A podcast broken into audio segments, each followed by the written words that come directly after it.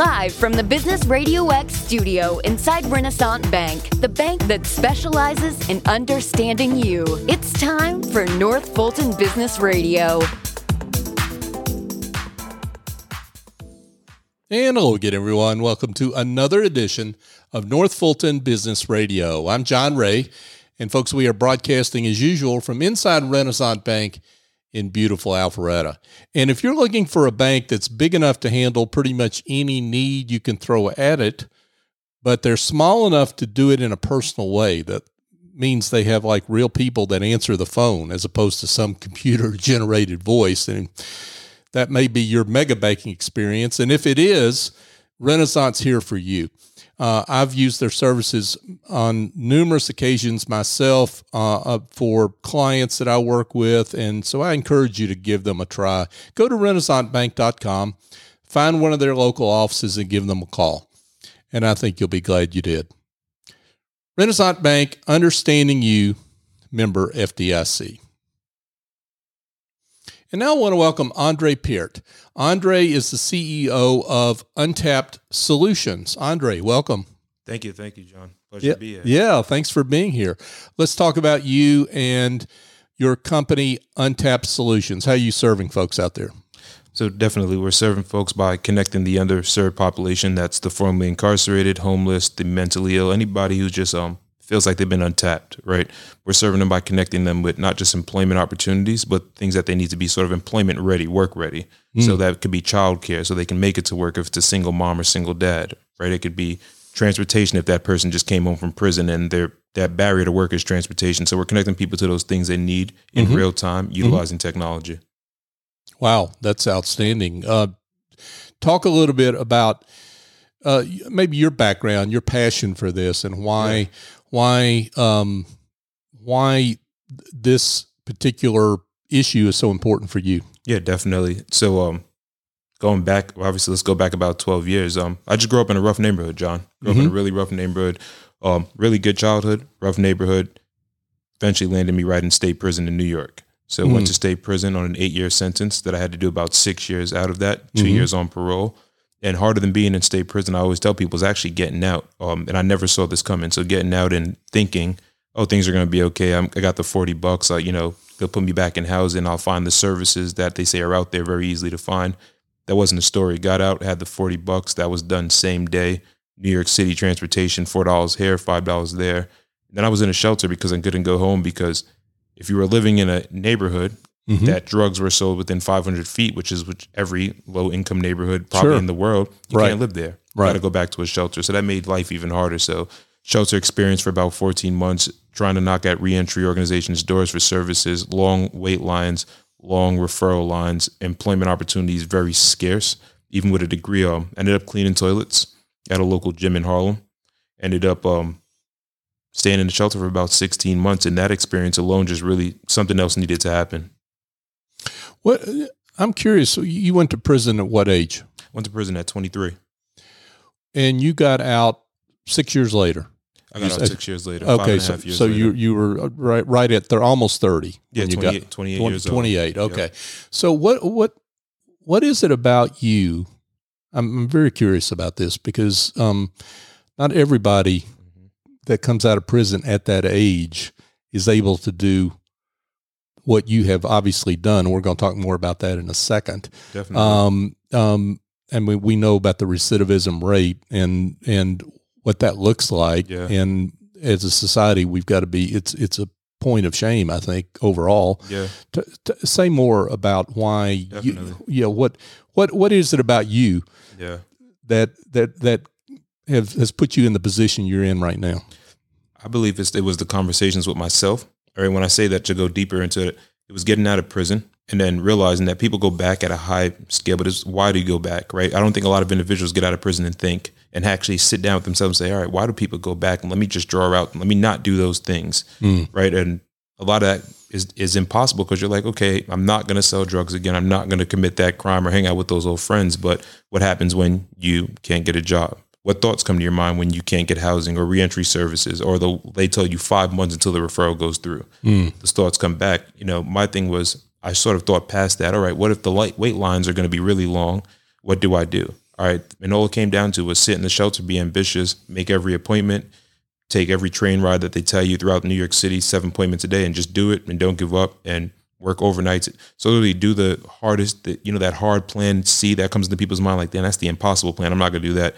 That was what I had to do. And I actually just did it. So I planned it out. It was the hardest plan of working overnight, doing seven, eight hours of programming during the day, doing paroles, mandated programs, and realizing like, oh, this is why the system is a setup. It's so much stuff that I have to do that it's almost nearly impossible. Mm-hmm. But um, it was literally just going through that, and then I realized that some normalcy started to come. I started to see more of a normal life. Though it was super hard, I started to see just a normal life. So it was really those thoughts, um, talking to myself, and a lot of ambition.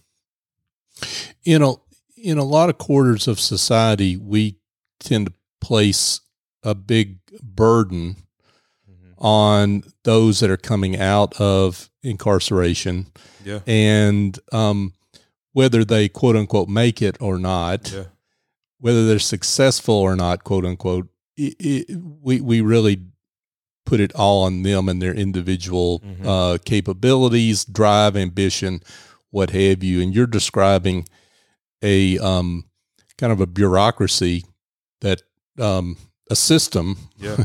that is um, uh, confining and hard to overcome. yeah. Say more about that. Yeah, um, and just to even before even saying more, I want to say maybe a few months ago, somewhere out in Georgia, they just did a um, sequence, a test. Judges, parole officers, they put them as if they were released with nothing, and um, had them go through what it looks like for 30 days to have like no license, go get it while you still had to work, while you still had to have your children, um, and it didn't work out for them. So just going more into that, like that topic of things just don't work out after prison. The burden that people are placed on them. A lot of people don't think past, hey, you know, they did that crime, so it's okay that that burden's on them. That's Mhm. the mindset for a lot of people Mhm. versus, all right, they did that crime. This is the burden that they got for doing that crime, but are they changed? Right. And do they need help? Mm-hmm. Right. Um, I don't think a lot of people take again, it's extra thoughts that you should probably take as a human being. Just think instead of, oh, they did that crime, they're out after six years, they got to get their life back because they brought themselves there. That's what um a lot of uh, the United States thinks, just as a whole, right? Um, when the case is really, I did the time, I got out, life sucks. There's nothing that I can really do, and even as a changed person, there's still nothing that I can really do. So I would say yes, everything is sort of on me, and then the system just has requirements that are just going to keep me out of prison. But those requirements are actually nothing that gets me back to normalcy. It's not um parenting, learning how to be a father. It's hey, go anger management and drug rehab, things related back to your crime, but nothing like housing or any of those things. So the burden just to it just continues. Yeah, yeah. Uh, folks, we're here chatting with Andre Peart, and Andre is the CEO of Untapped Solutions. So, somewhere along in your journey, you decided to do something about these issues and these um, and create a better solution. Yeah. And I guess that's where Untapped Solutions comes in, right? Yep. Talk about the uh, how that idea came and the genesis of your company. Yeah, definitely. Um, well, it came in a shelter. I was sitting down, laying down in the shelter that I was in. This was maybe close to as I was getting released, and I got on a platform, LinkedIn. Maybe a lot of people listening should be familiar with the platform. Mm-hmm. When I got on it, um, it's because a mentor had said, "Hey, get on it." I saw a bunch of jobs. I saw a bunch of opportunities. I saw a professional networking platform.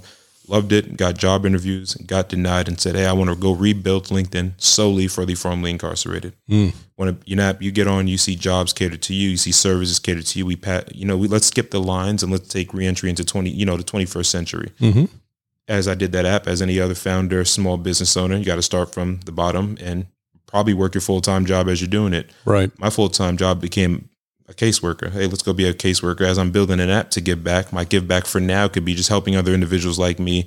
And I did that and I helped the homeless and it sucked. It was a terrible experience as a caseworker. I now got to see the other side of which helped me build out the, the business even better. I saw the, the side of the people who helped the people like me. Now I was the person helping and I saw the pens and papers of your needs, your mental health issues getting written down and slapped into a manila folder as if it was 1950 and sit there. Mm. That's when I knew Untapped Solutions, which was Con Connect at the time. I knew it was more than just a LinkedIn. It was more than just opportunity faster for the formerly incarcerated. Because if I got you to this service and you went to wait in line, I only got you. I only got you to waiting faster. Mm. So we knew we needed a entire new case management hiring system for the world. No longer a thing just for the people getting out. because the people who helped them needed to be empowered. Mm-hmm. So we started, we launched Untapped Solutions as that LinkedIn platform. It grew to about 300 employers over about six months. Wow. It took about eight months in the inter as we did that to really build out the case management platform. We raised some venture capital from Techstars, Decarceration Fund, and Overline Venture Capital. Mhm. Um, that's right out here in Atlanta, Georgia, too, as well. And um, from there, we launched a case management platform that grew from zero to over 2,000 nonprofits, social enterprise, you know, ministries, agencies, correctional facilities using it to better manage their formerly incarcerated clients, clients with homeless abilities, and get them jobs, services faster than they ever could.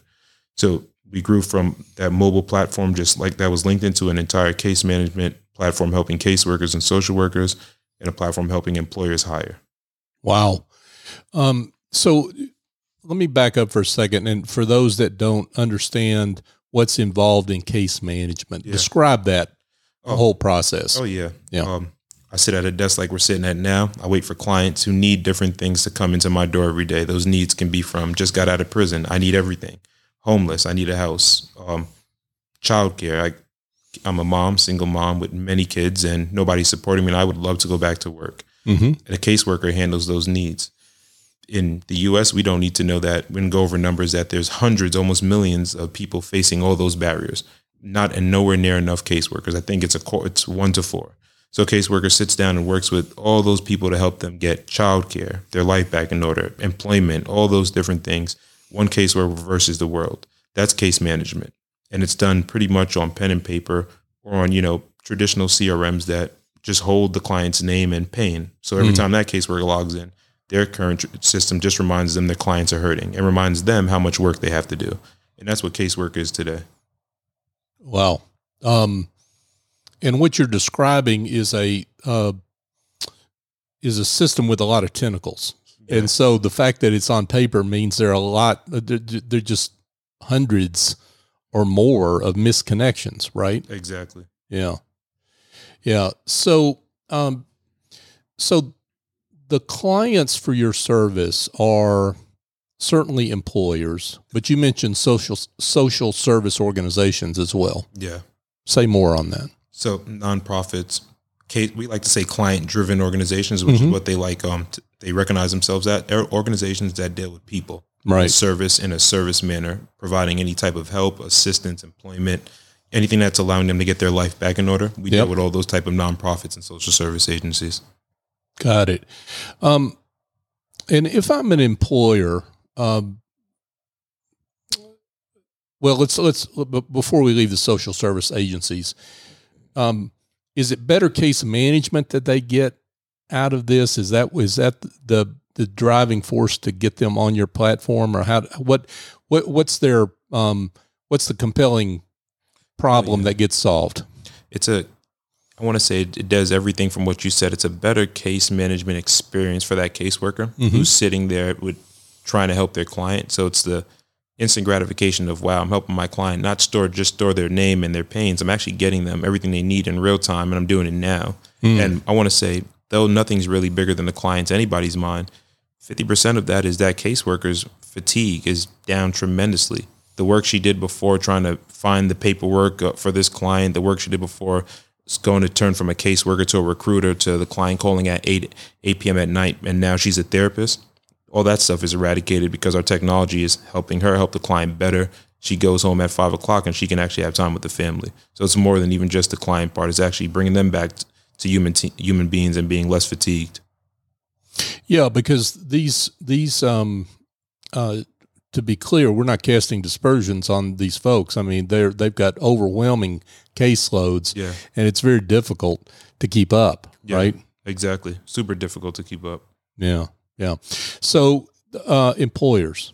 Let's talk about first of all, uh, before we get to the what employers get out of your platform, uh why why should employers consider a formerly incarcerated Definitely. uh, individual as to add to their employ, employment base. Um, great question. Couldn't wait for that question. but all the data, there, there's no data. I'll start off with there's no data pointing to employers hiring formerly incarcerated people and their establishments getting put on fire, getting robbed, and other empl- employees getting hurt. Those case studies don't exist. The case studies that do exist is my traditional hire versus my formerly incarcerated hire um, lasted three times, six years on average. So retention that's never been saw before. Loyalty, um, the U.S. military. These are all studies too that can be found on Second Chance Business Coalition and PrisonPolicyInitiative.com. Very um, very well established orgs, but the U.S. military they also did a study. They promoted people to sergeant faster than they promoted their traditional people who were formerly incarcerated. Really? Yeah. So a lot Wow. of these um, studies in regards to just retention, um, loyalty, and work ethic in the workforce, all the data is out there that they work harder. Um, and they work longer and they just stay longer. That is better operations. That's cost because money we're not we're not spending on firing and retraining. All that stuff does not happen, and they help. One of the biggest things is putting those individuals in roles that employers forever have thought, oh, these are going to be our high turnover positions forever. Let's just consider that. And now when they're placing those individuals, they're like, oh, we just were placing the wrong people there. Mm. Wow. So, to talk about the uh, kinds of businesses that uh, you think benefit most from the formerly incarcerated. I would definitely give you the answer a year and a half ago that hey, you know, it was probably just some small, mid-sized businesses. Um, you know, yeah, let's just say small, mid, small, mid-sized businesses. John, I tell you, all businesses can benefit, Mm. and the reason I say that is because whether you get a formerly incarcerated person out of prison with no skills and just the skills the prison gave them, and which is pretty much going to be anything across blue collar, manufacturing, all that stuff. You have a lot of prisons who have the college program. So people are now getting out, and this has been for years bachelor's degrees, master's degrees from Yale, from Fordham University. Those individuals can work at an entry level job. They can work at a corporate. They can work at a corporation. The things they might be missing are just the soft skills, the people skills. Having a conversation like this, how long can that take before this person's ready to, you know, perform at that corporation? Sure. So I definitely would believe that um, all types of companies, the majority of companies that we've saw in the past take were the blue collar sector. In the recent years, um, with this crazy war on talent, now we're seeing um, sales tech tech companies are hiring boot are starting boot camps for just solely for formerly incarcerated individuals, so they can put them as coders inside their establishments. Mm-hmm. So let's talk to the business owner out there who um, thinks, okay, intellectually, Andre, I understand the studies, I understand the argument, I need talent.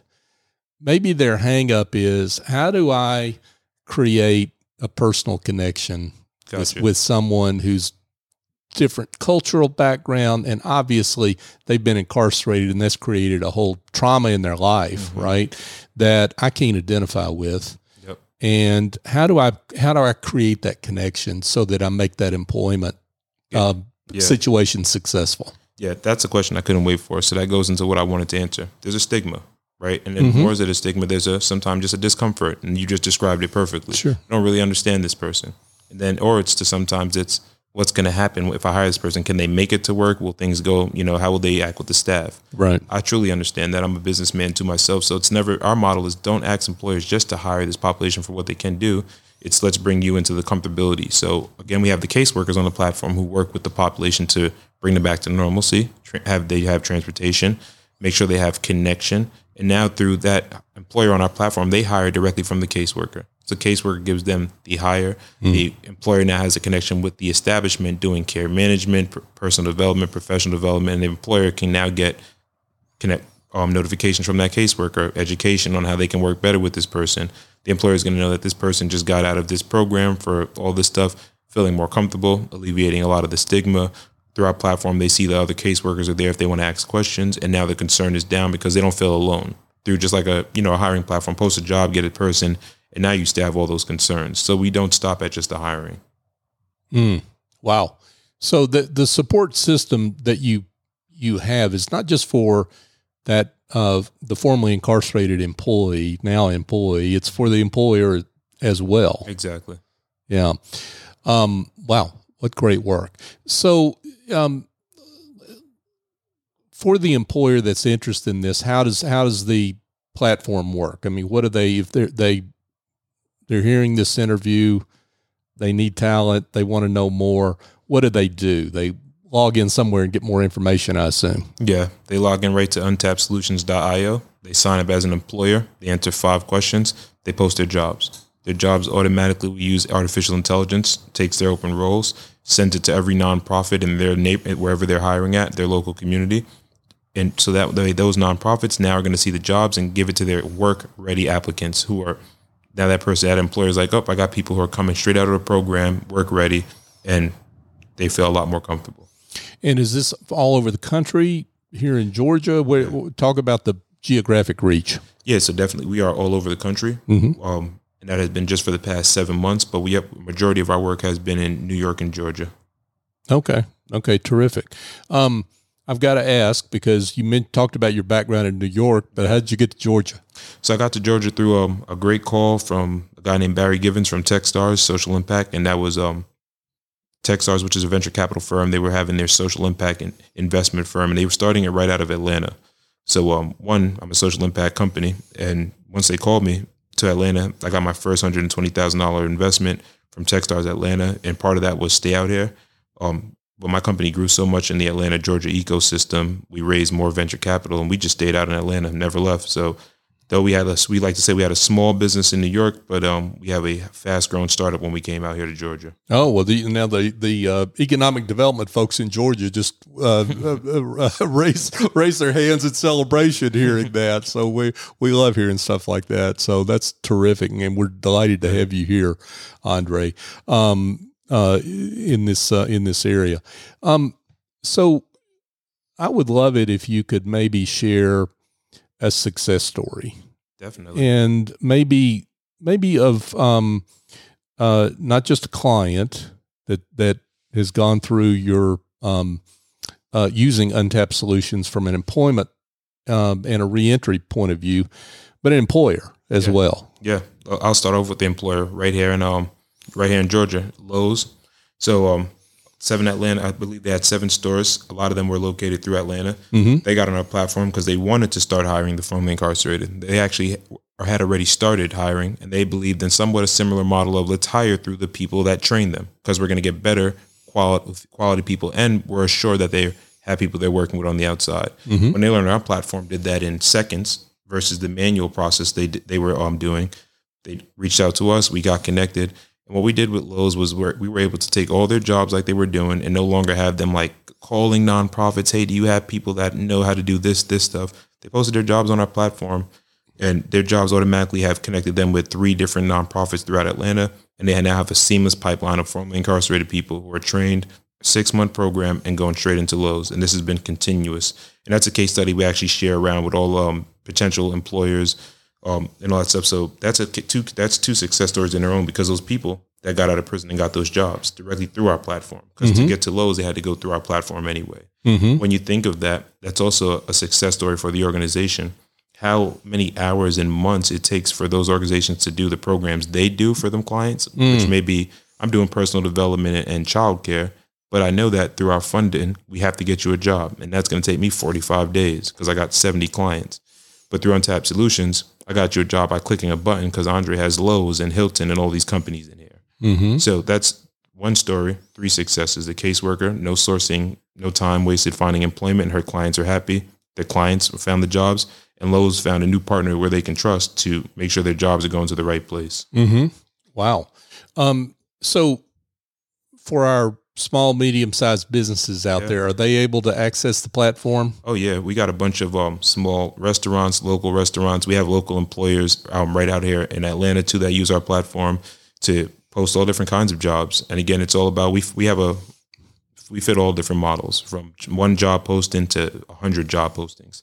So yeah, small, mid-sized business they can get on, they can post a job, they can connect with nonprofits, see, and learn from them too as well. I know I'm asking a question that does not, the answer of which does not apply to everyone, but uh, let's just take those individuals that have been hired by Lowe's. Yeah. What, what's what's the reduction in time from that has been created and, and effort and you know tears and fears, Yep. if, if you will, that's been created um, for those individuals that have been hired because your platform exists.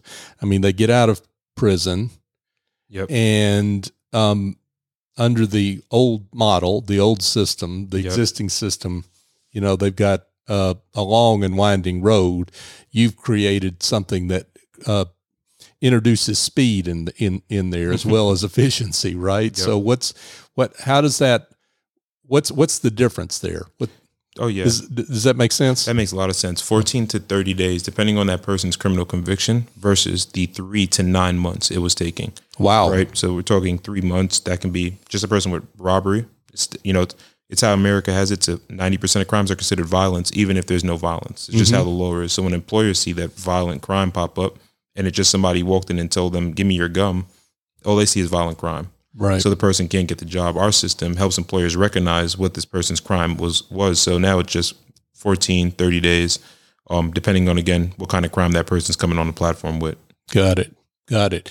And this is a major reduction in cost to society Oh yeah. as well. I mean, we have to say this, right? Yeah. That that it saves all of us uh, as taxpayers, as as society in general, a lot of um, a lot of money and a lot of uh, un untapped uh, uh, or unmeasured cost, Yeah. right? Definitely. Definitely does. I believe it cost um at minimum, just talking about a state sixty two thousand to incarcerate somebody, for, Mhm. and that's just for ten months, right? And that's uh, everything that we're paying for. So that you just reduce that, that just goes down. You just see that go down and down in the taxes. Right, right. Wow. Andre Peart, uh, folks, the CEO of Untapped Solutions. Um, Andre, what are you looking for? Um, let, us get that out for those that uh, businesses that um, are interested. I assume you're looking for those, but but Yeah. say more about what uh, you're looking for to be able to continue to grow your company and expand the great work you're doing. Definitely. I always like to say um, we're looking to help, but when we help, we like to give first through helping, right? So we're always looking for people just to spread the word, whether it's an employer who's thought about it, just give it a try, or whether it's a service, you know, a nonprofit organization who's um heard this and they're like, yeah, I'm tired of the pen and paper. Actually, you know, I need to talk to my executive director about this, about this new technology.